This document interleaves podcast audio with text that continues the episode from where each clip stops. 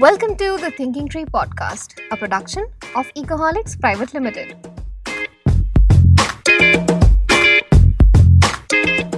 Ever found yourselves entangled into the web of economic concepts? They are pretty freakish, to be honest.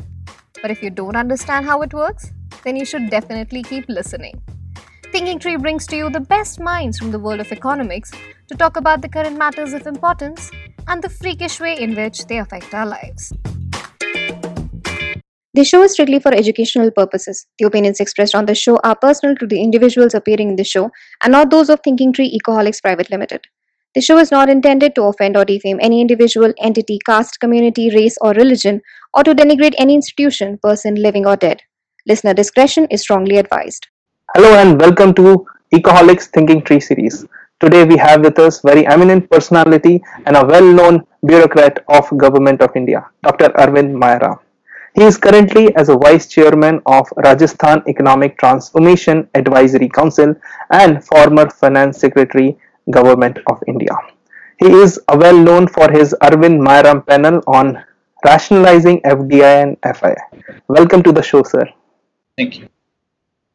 Trade is one of the most important factors of any economy, more today than ever because of the ever growing consumer demand.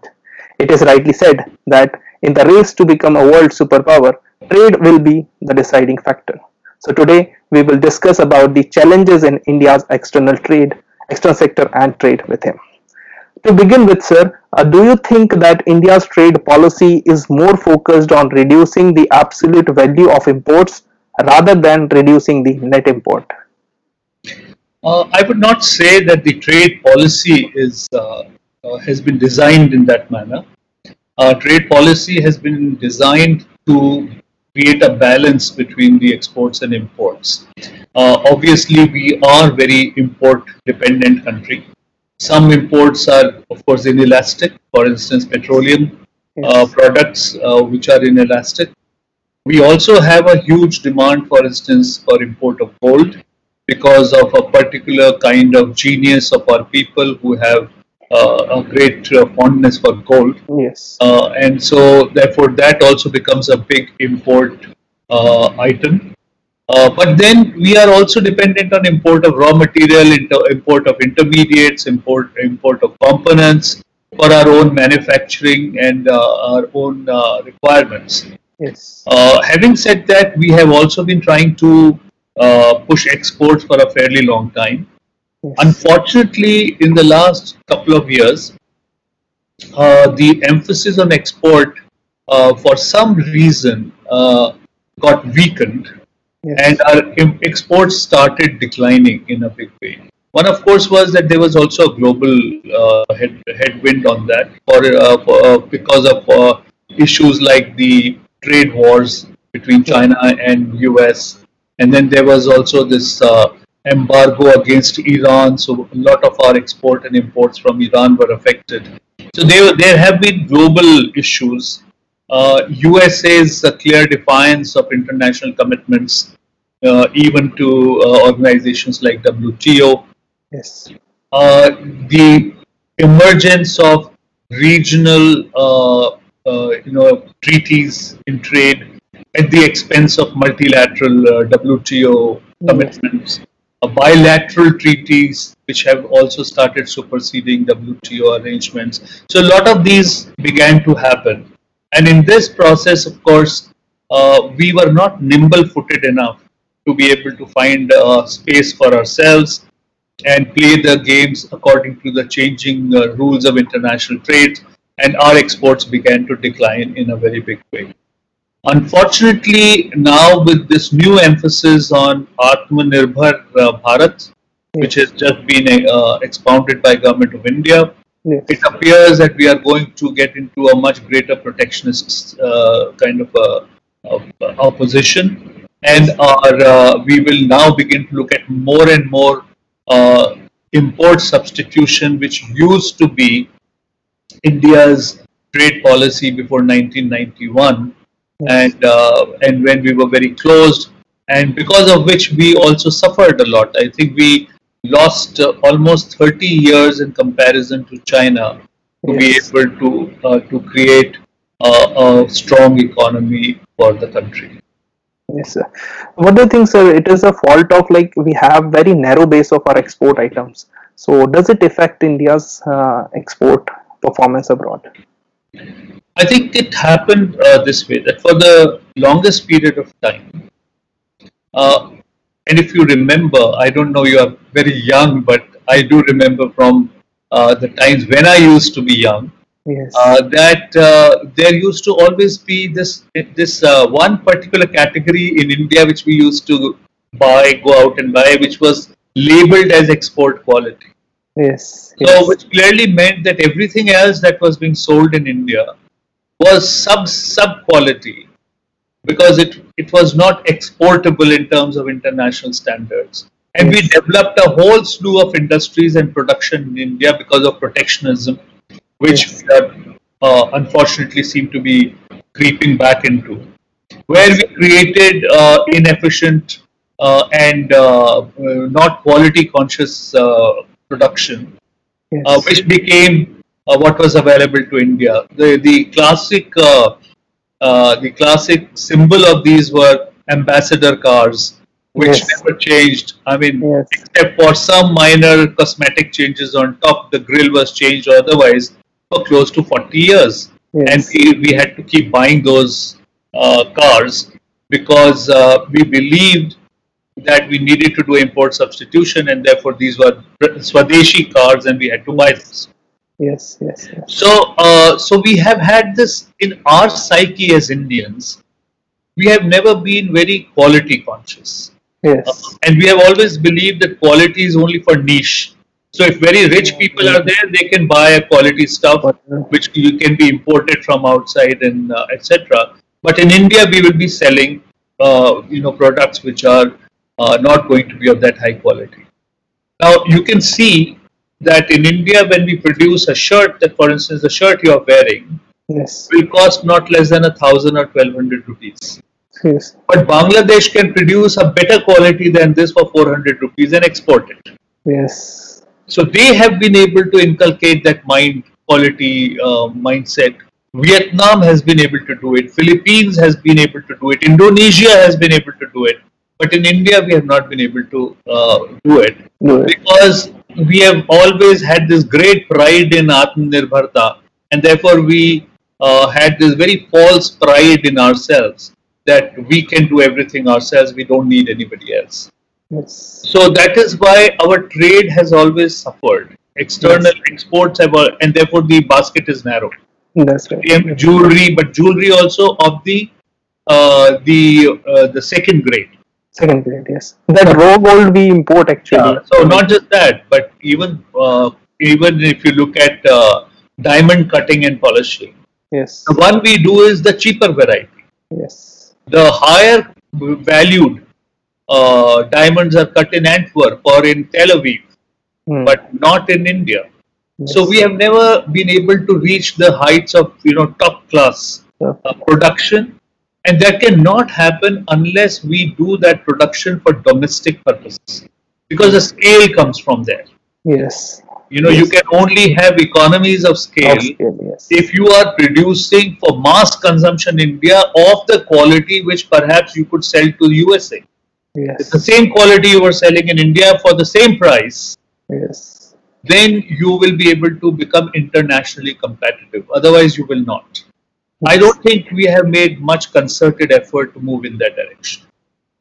Yes. Since you were talking about China, uh, when we study uh, the case of China, it became the favorite destination for companies, especially needing mass manufacturing because of the competitive market, cheap land, labor, capital, and various other things. Out of those, India recently has offered a corporate income tax rate cut. Do you think we are equipped to make use of the opportunity afforded to us by the trade war and the subsequent COVID crisis in China? Here again, I would say Yes. we have always made this great mistake of Yes. thinking that the risk of doing business in India, which comes from regulatory risk, which comes from political risk, which Yes. comes from risk of red tape, Yes. which comes of uh, weakness in uh, enforcement of contracts. Yes. We believe that we can offset it by giving monetary uh, incentive. Yes. Yes. Yes. So the true. state governments also, if you go and see, they will provide, uh, you know, uh, subsidy, capital investment subsidies are given, or Yes. the concessional land is given. Yes. We do all these things to think that it can offset, but the transaction cost of an inefficient system, including inefficient infrastructure, is very high. So if your quality of power that you're supplying is going to be of poor or the uh, certainty of getting 24 into 7 good quality power is not available to you Yes. then the risk of that uh, variable and therefore you need to have 100% backup because you don't know when there'll be power cut you don't know where the power uh, you know uh, the cycle will drop Yes. so you need to have stabilizers to stabilize power because there is a lot of variation in the power, fluctuation in the power.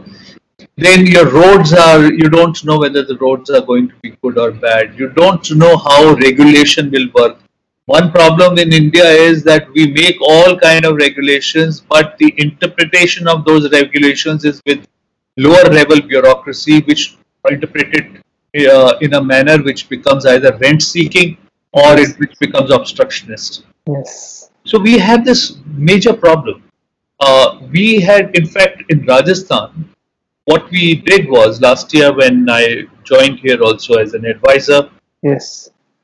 The chief minister was very keen that we should do something to improve our investment climate.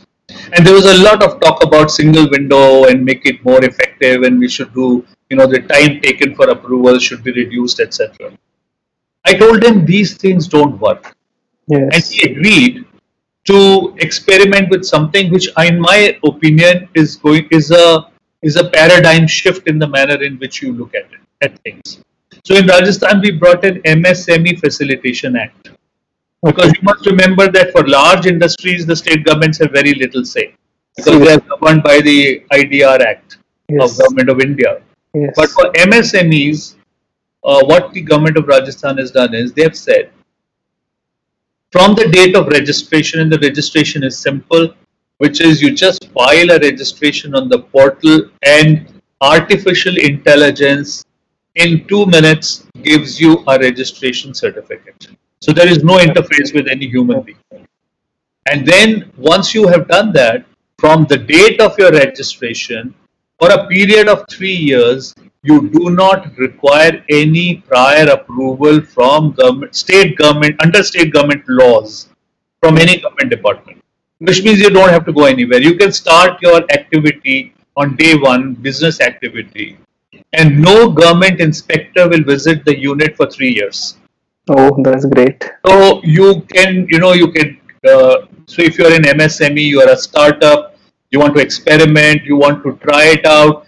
It may work, it may not work. I'm not saying that 100% of registrations will be successful. Yes. Let's say only 20% will be, because 80% people will try and they may fail, Yes. which is all right because in, and that is the risk they take. But that risk is not on account of a regulatory risk. They will not fail because for six months their application was pending in a state government department while they were paying salaries or they were paying rent And or they were paying electricity bills and therefore they just could not uh, do their business. Yes. That will not happen. Yes. So this law is in force today. And after three years, they get a six months cure period to do all their compliance. Yes. Now we wrote to Government of India. In fact, the Chief Minister wrote to the Prime Minister saying that at least for MSMEs, under all central laws, give the sim- same kind of dispensation. Seriously. Fortunately, that has not happened. Yes. Whereas the Government of India keeps talking about improving what is that ease of doing business. Easy business. Yeah. Single window clearance. Yes. better ease of doing business instead of saying how much time it takes for land allotment, how much time does it get to get a permit. We are saying you don't need any of this. Mhm. You buy land, and we have also uh, ease conversion rules, so you don't even have to go anywhere. You for if you buy a agric- you have an agricultural land, you want to convert up to a certain uh, uh, uh plot size, you can get have it con- converted by just filing money in the uh, the conversion uh, rate into the bank account of the government, and you can start working. You don't have to go anywhere. Now, if we can create that kind of situation for all industries, and I would say the only a prior approval that should be asked for should be pollution. Yes. If you have orange or red category industry, you need to get prior consent of the pollution control board because we need to protect the environment. Yes. But other than that, you don't need any prior approval. You should not.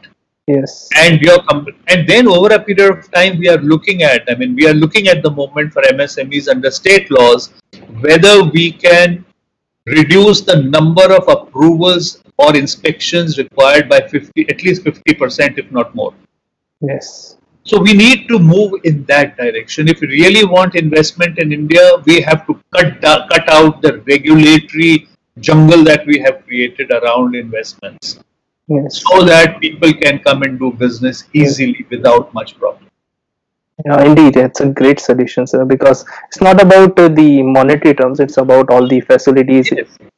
I may get a tax relief, yes. but if I have to continue to pay yes. 10 rupees or 12 rupees per unit power because I'm running a diesel generator, seriously, I lose that money in any case. So why should I go to a place where you have these problems. Yeah, ultimately, industry or the firms will lose the competitiveness in the yes. uh, in the world market. That's yes, indeed. Yeah, according to the former RBI governor Dr. C. Rangarajan, uh, besides improving the competitiveness of our export, new markets must be explored. The direction of trade must shift towards countries which are growing faster. However, according to a report by Trade Promotion Council of India that I was reading, the main export markets for India are USA, UAE, uh, China, Hong Kong, Singapore, uh, Germany, Mexico, Netherlands, Bangladesh. What are your thoughts on this? See, one thing we need to develop new markets, there's no doubt about it, and therefore uh, we need to continue to scan the environment to see where the opportunities are arising. Yes. Uh, and we have to be nimble footed. As I said, we cannot sit back and take our own time uh, doing things. We need to move faster. Uh, we need to also facilitate exports uh, by again reducing the compliances for exporters Yes. and uh, and make, you know improving considerably the export infrastructure, uh, which also requires a lot of improvement in India. I mean, turnaround time for ships, Mm, for instance, and other things. These require a great improvement. So we need to do that. But we must remember one thing that we will have to continue to sell to countries which can buy. Now, there was a huge promise of BRICS uh, nations like you know, Brazil, uh, India, India, China, uh, Russia, and Okay. South Africa but uh, we have seen that ever since uh, 2000 you know in the, in the last couple of years uh, last three or four or five years all the brics countries have come into deep trouble Yes. their own economies are floundering Yes. unfortunately because we have not really reached that level of resilience like the us economy which goes down deeply and then suddenly rises up very quickly again we because we've not reached that level of resilience it is difficult for us to not depend on these countries which are higher consumption countries than Yeah. countries which run into trouble very quickly Yes. and with the atmanirbhar in place i believe most other countries will also move towards At- atmanirbhar in which case we will find it difficult to open new area, uh, new uh, markets Markets. especially in countries who are developing or who are which are still emerging market economies because of their internal domestic politics as well as economic compulsions. So we to be able to export a lot to those countries, to my mind, in the short run, seems difficult. Yes, yes. If we talk about uh, crisis in India, I have personally observed that government does everything possible to protect the consumer. The best example that I can find is the onion price rise in 2019 and again in uh, sorry 2013 and again in 2019. Several steps were taken by the government to check rising prices of onion, including ban on exports, imposition of stock limit, uh, and import and transfer of onions from surplus to deficit area. Uh, the farmers were also incentivized to grow onions. This was probably not very well thought out, as far as I consider, because though it stabilized prices initially, it later led to flooding of markets with the onions uh, which had to be sold by the farmers at a price way lower than the cost price. Do you think that our decision making lacked the far-sightedness and proper analysis? If we talk about onion market, export market in the other countries as well. See, once again, the problem in Indian policy making is that we are caught between moving towards free economy Yes. and a closed command economy. Yes. And we are caught between those two. Yes. Uh, and I don't blame politicians so much for that alone, because I think our society also is riven between these two.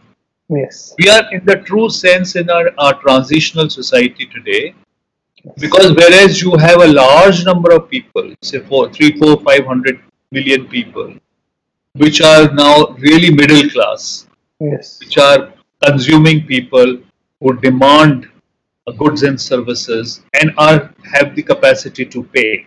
Yes. Uh, but you have also close to 600 million people.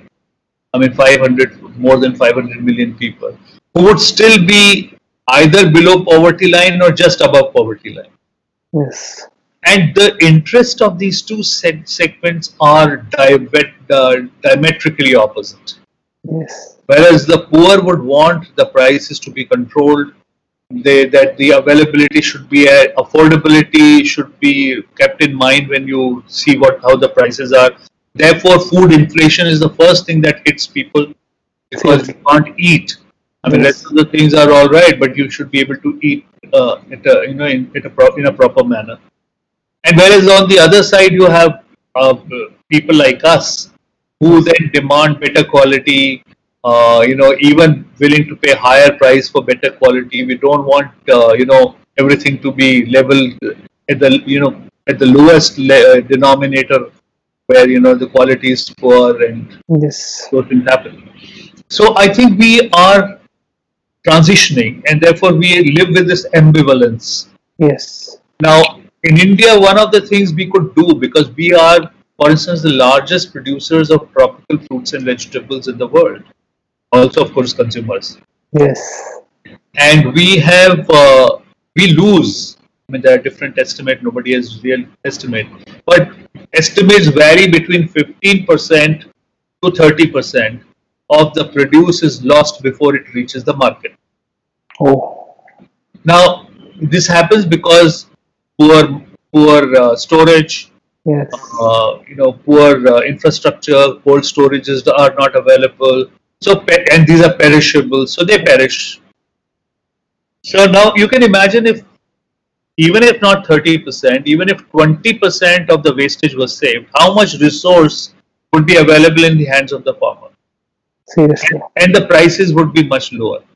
Yes. But we have not been able to deal with this problem in a real significant way, although every government has done, I would say, including the government, uh, current government, has done uh, a lot towards building infrastructure. But the scale and the size of the problem is such that it requires something like the Swachh Bharat kind of a commitment of the government Yes. create that kind of infrastructure to be able to uh, save the produce in that manner.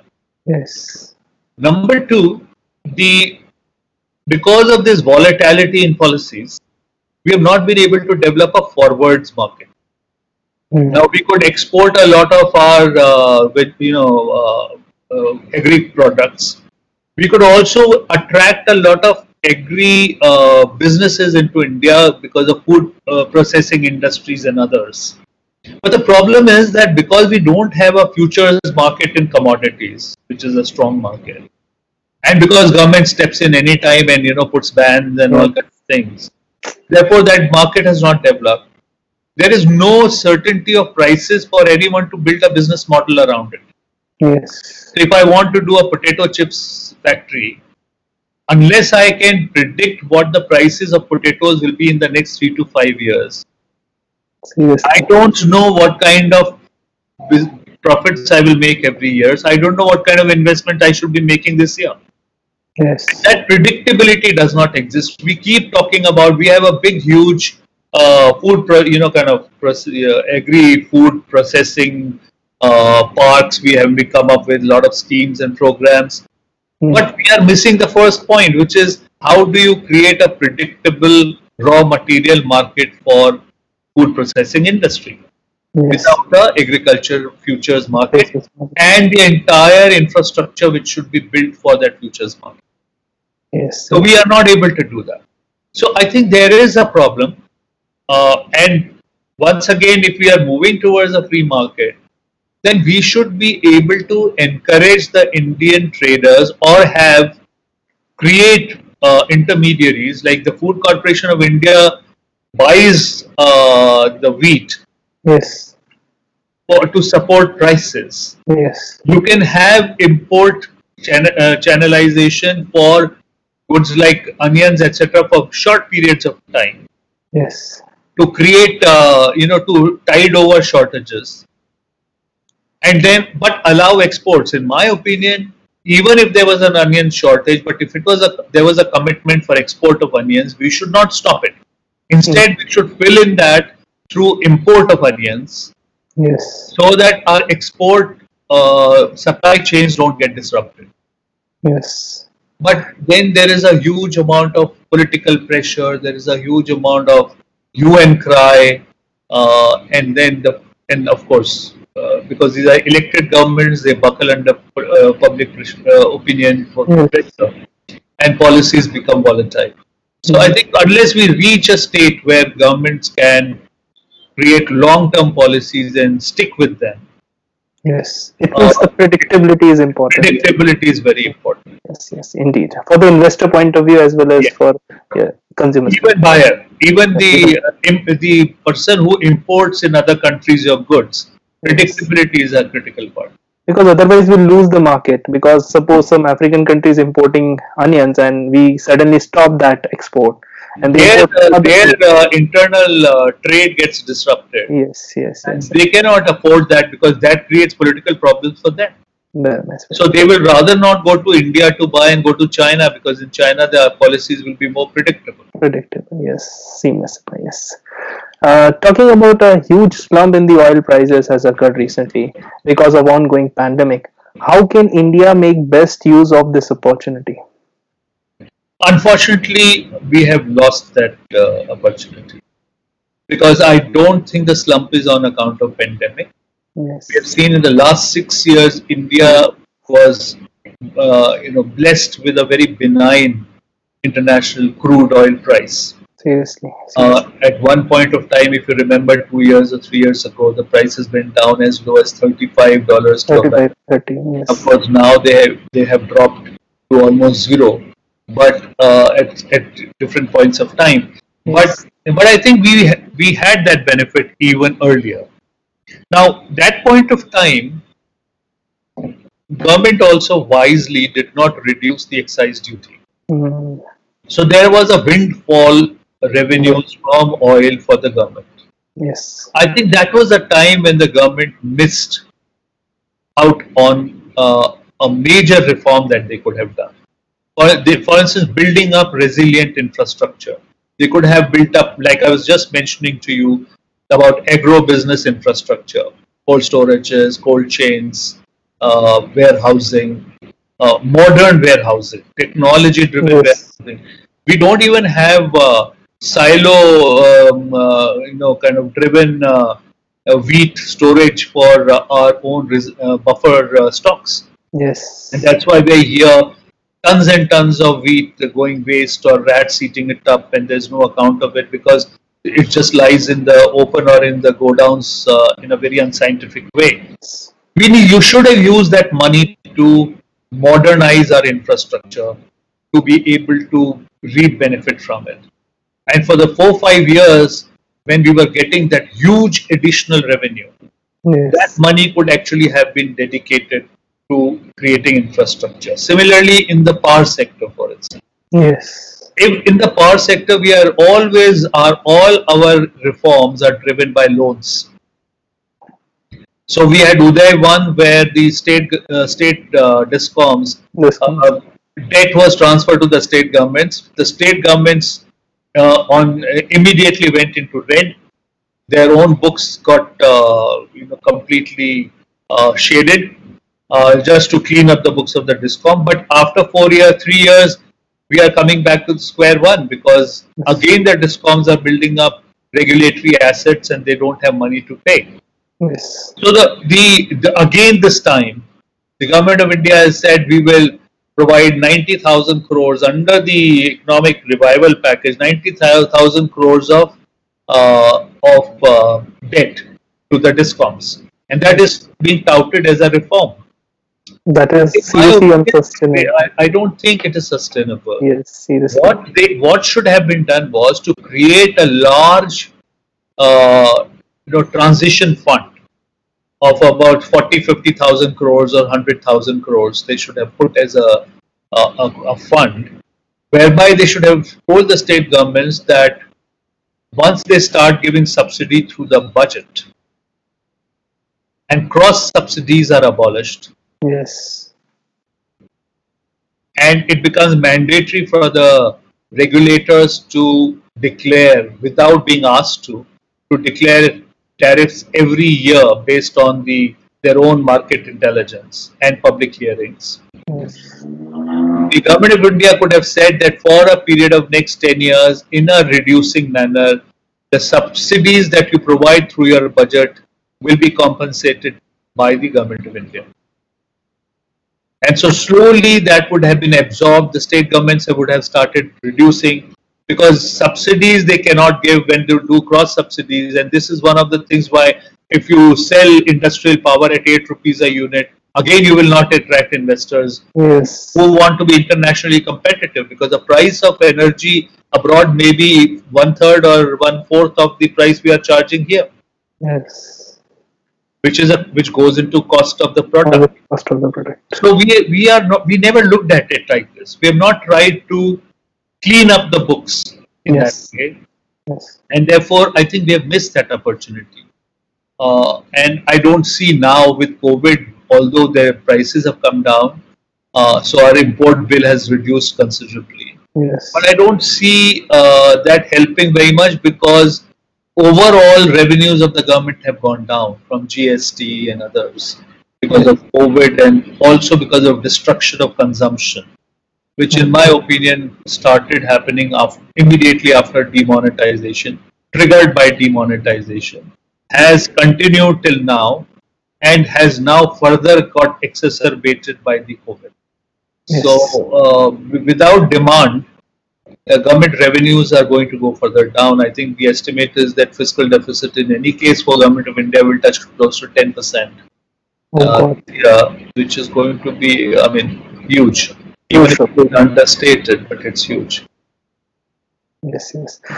Uh, so the era of globalization is way past us, and nation first is apparent new tendency of countries in the world. What, according to you, is the relevance of World Trade Organization in these times? I would not say that uh, uh, that globalization is behind us. I would say it's a temporary evolution. Yes. when you move in a particular direction, see, life never looks back, backwards. We may continue to dream of Ram Rajya or some such thing in the past, but life never moves backwards. Life always must move forward. So nations also move only forward, they don't move backwards. Globalization has produced certain energy, and there has been a major transformation even in domestic uh, institutions and structures in a manner, it is difficult to rewind and go back to the previous time. Yes. So we will see this aberration, which is uh, uh, which will last them maybe a year, two years, three years, who knows, maybe just till the uh, November of this year in US because of the US elections. Yes. Because protectionism, protectionism is being driven by mostly by US. Yes. So suppose it changes in the US, you will see a reversal of the trend uh, all over the world. Uh, we are already seeing a reversal of a trend, I, and it's it's uh, it's something which people must begin to look at. The uh, the backlash against racism, Yes. which is the right wing swing which had happened all over the world, starting with the US. Yes. It appears is now the pendulum has started swinging back because uh, the the agitation against uh, racism in US is now spread to very large number of countries in Europe. Yes. So there is a backlash already happening. So I think this this is an aberration we should see, Yes. uh, and we will be returning to globalization. I am very certain of that. yes. Because for India's interest, globalization has been Is is uh, is very Chinese interest as well. So it means if two the largest population countries are having interest in globalization, which Yes. is yes, yes, the indeed. convergence of interest there. Yes, yes, very great point, sir. India had strong reasons for saying no to RCEP, Regional Comprehensive Economic Partnership. However, there is no denying the fact that joining RCEP would also have brought a huge load of opportunities. Is there a way for India to take benefit uh, from RCEP while also protecting the domestic interest? See, these are geopolitical issues, Yes, and uh, therefore it, there is no easy answer to this. yes, Certainly, uh, it's always useful to join as many regional formations as we can because it opens up some new door or the other. yes, But the, the balance that the government has to always keep is that by joining one uh, uh, and opening one door, will two other doors be closed? Mm, And I think that balance is something which the government has to continue to uh, continue to have in mind. And therefore, I don't uh, say that not joining RCP was RCEP was uh, a wrong decision. Uh, it, I think it was a well thought out decision. yes, Uh, but uh, certainly we must keep our eyes and uh, ears open and see because see global uh, developments are very rapid and their changes are very rapid.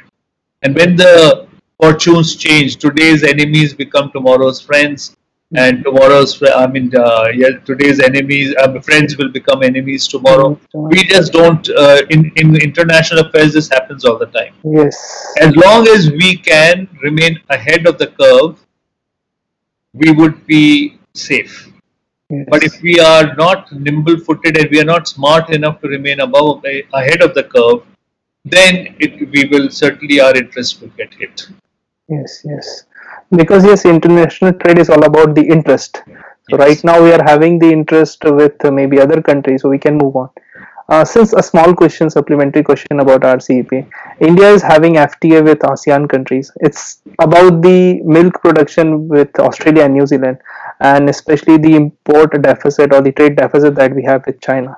So how can India put its interest to promote services in uh, RCEP grouping?